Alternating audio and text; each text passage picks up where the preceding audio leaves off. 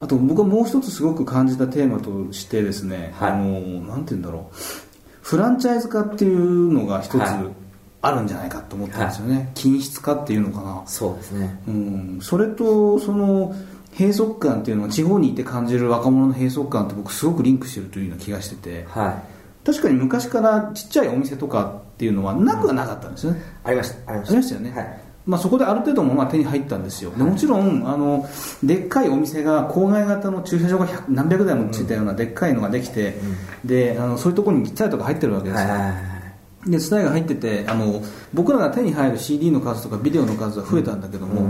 あのでもなんか違うんですよね。そうなんですよね。あれってなんでしょうね。まさにだからそうだと思ってて、で例えば僕ら音楽やってたからよくえーそういうね、あの趣味のいい道楽のおっちゃんがやってる CD ショップなんかにええ。行ってそこで唯一そのマニアックなものを手に入れられるっていうお店がやっぱちゃんとあって例えばセックスピストルズの海賊版のね うん普通これ手に入んないみたいなのをおっちゃんがこう入れてくれてそういうのを買って聞いていたりとか、そうやって育ったんですけど例えば TSUTAYA とかができて、でそういう小さなお店はやっぱりねあのついこの間潰れたんです。でやっぱりやっていけなくなるんです。で潰れるんですけどじゃあ TSUTAYA がそういうジャンルをカバーするかって言ったら そこまではカバーしないんですよね。かなり幅広く置いてあるんでしょうけどもやっぱりそのそういったところはカバーしてくれないしじゃあそういうものをどうやって手に入れるんだっていう話にやっぱりなっていくんでしょうけどまあインターネットで買えるっちゃ買えるっていう風になっちゃうんですけどやっぱり手に取ることはもうできなくなったし田舎に住んでる地方都市に住んでる若者って今なんだろうどうしてんのかなって思うんですけどそういうのはどんどんなくなってだからやっぱりフランチャイズ的なものだけがこう国道沿いに垂れ流されて、うん。なんかこう中身の抜かれたもんだけこう垂れ流されてるように、うん。まあ、僕らなんかは感じちゃいますけどね、うん。でそこなんですよね、ええ。あの例えばこれが名古屋ぐらいだと、ええ。あのもちろん東京発のものはいろいろな流れてくるんだけど、でもガストだけじゃないんですよね、うんうんプラスアルファであのもうちょっといいものも流れてくるし、えあのもっと言うと名古屋あれだけ人口がいて活力があればあの名古屋初の何かを生み出せるんですよね、うんだけどこれが山口になっちゃうと、もうただ受け入れるしかなくて、うん。しかもあれぐらい中途半端に人がいないと、ん。あのもう最も薄い部分だけが流れ着くんですよね、もうガストだとかあとはあとはもうコンビニですよ、そうですね、うん、でそれが流れ着いちゃって、えーだけど地場の何か、まあ、雑草みたいに生えてたものが全部枯れちゃうんですよね。そうですね。で、あのそういうあぶくみたいなもので生きるしかないんですよね、で結局だから僕らがそういうことを思った時に何か地元でなんかそういう活動をしてるまあ意識的な人はいて、でそういうのなんとかしなきゃいけないとか言ってあのやってるんですけどいろいろ話をしてやっぱり聞くと人口が少ないとか,、だあの結局マーケティング的なものやっぱり商売だから何やるにしてもマーケティングってことになっちゃってで何を作るにしても結局人口が少ないからそれ作っても人が来ないっていうそういう考え方で物も作られないし何をやるにもあのなんかそういう諦めが先に立っちゃって、うん。そうするととにかくでかい企業がなんかやってくれるものだけがこうを受け入れる形になっていって自分たちで何かを作っていこうみたいな気持ちが慣れていっちゃうんじゃないかこんなことやっても人来ないよみたいな。うん。なんかそんな話ばっかりね、はい、聞きますけどね。うちの田舎もなうんコンビニができてやっぱ変わりましたよ、はうんこ僕がだから大学上がるぐらいにコンビニができたんです初めて。いはいはい。街の中に、えで、あのー僕はだから入れ違いなんですよね。久々にな2年ぶりぐらいに帰ってきたコンビニがローソンができてて。あ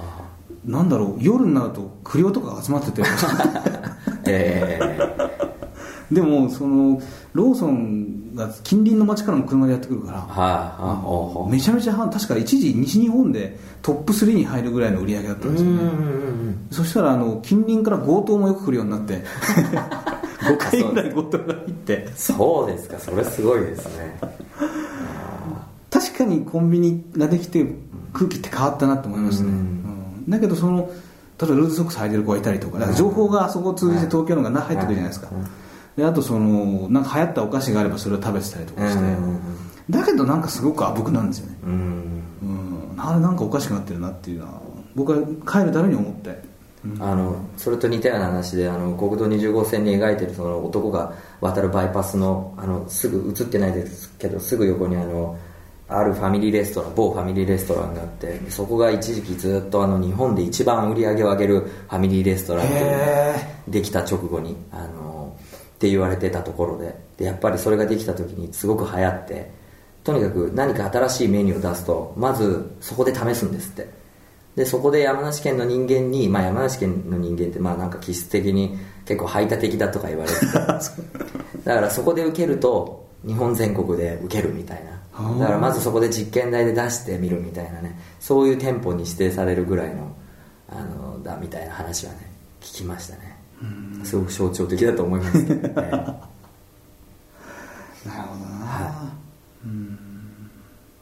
でもあの難しいのは昔は良かったとか単純にやっぱりほら見ろ地方はダメなんだっていうのは僕はなんか言いたくないなって気がしてて、はい。っていうのは結局その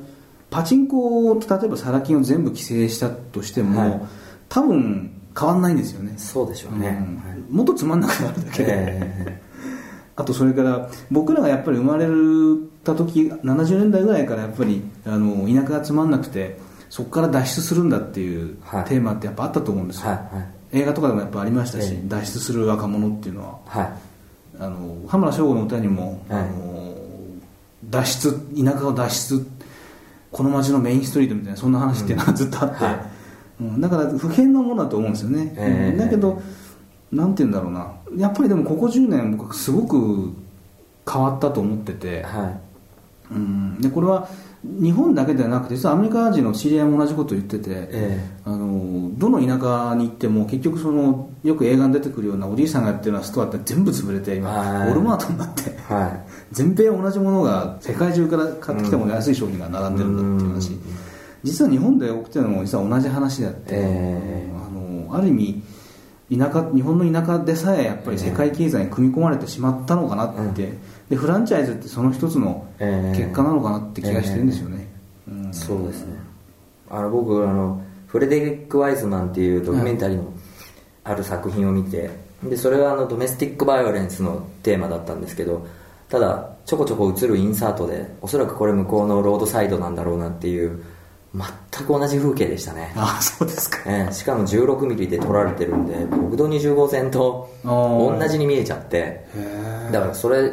は年代的にはちょっと前なんだろうけど、あアメリカも一緒なんだなってね、うん。その時思いました、は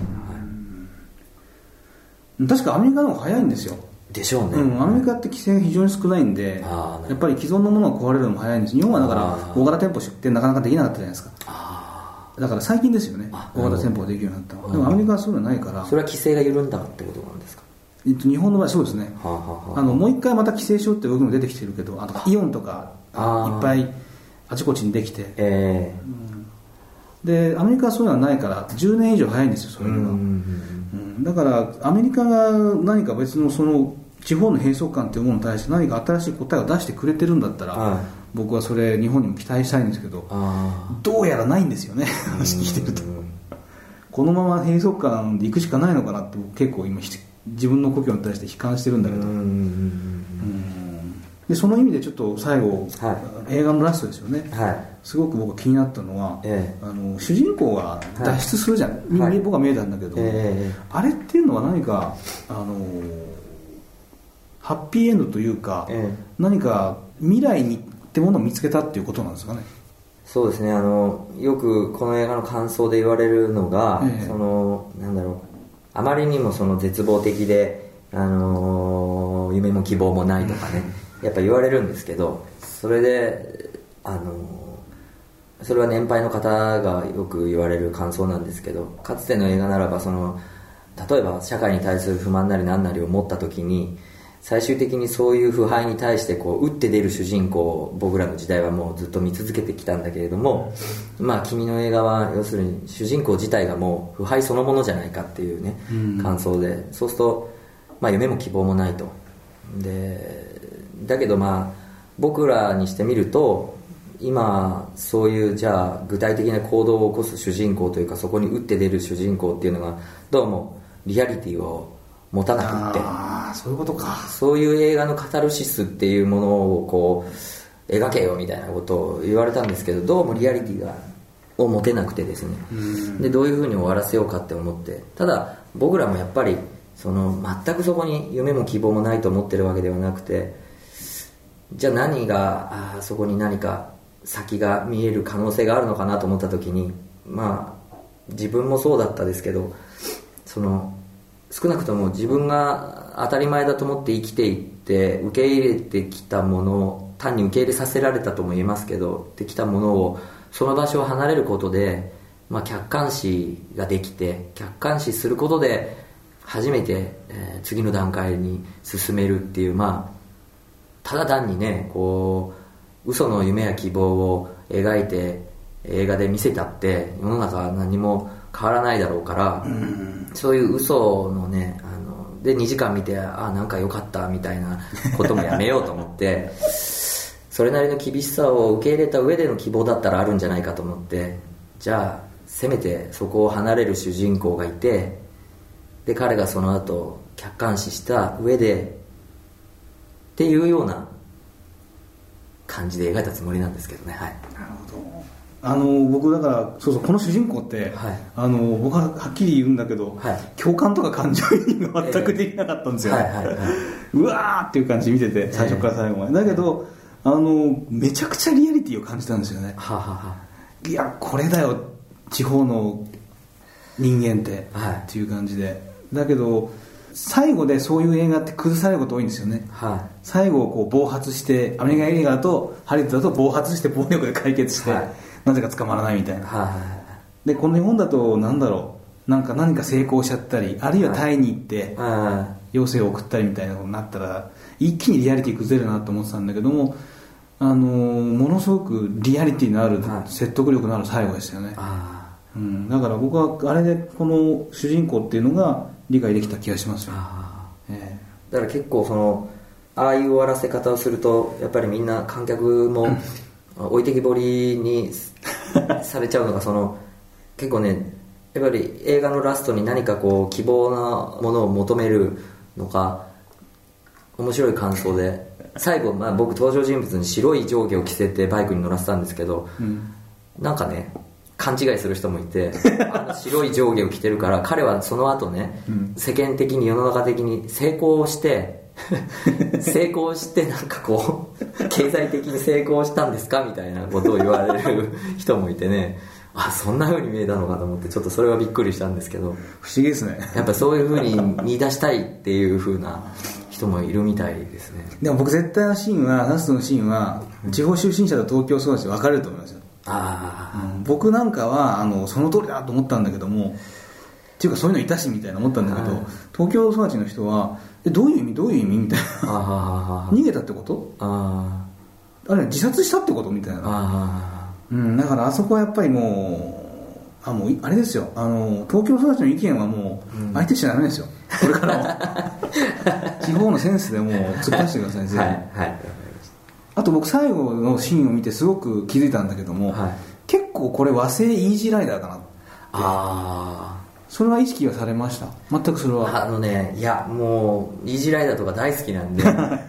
あのその時に意識的にやったってことはないんですけど、ええ。もう何何十回も見てる映画だから、うんそうね。もう多分咀嚼されて自分の中にもうあると思います、うん。もうはい。あれのラストを僕は連想したんですよね。あ日本的にアメリカだとショットガンで撃てるんだけど、はい。日本的だと多分あそうですね。うわーっていくんだろうなっていう気がして、うん。あのやっぱり一種の脱出的なことを主人公がするっていうのは、はい。あの監督ご自身の経験とか思いみたいなのは若干入ってらっしゃいます、そうですね。はい。あると思います。ああはい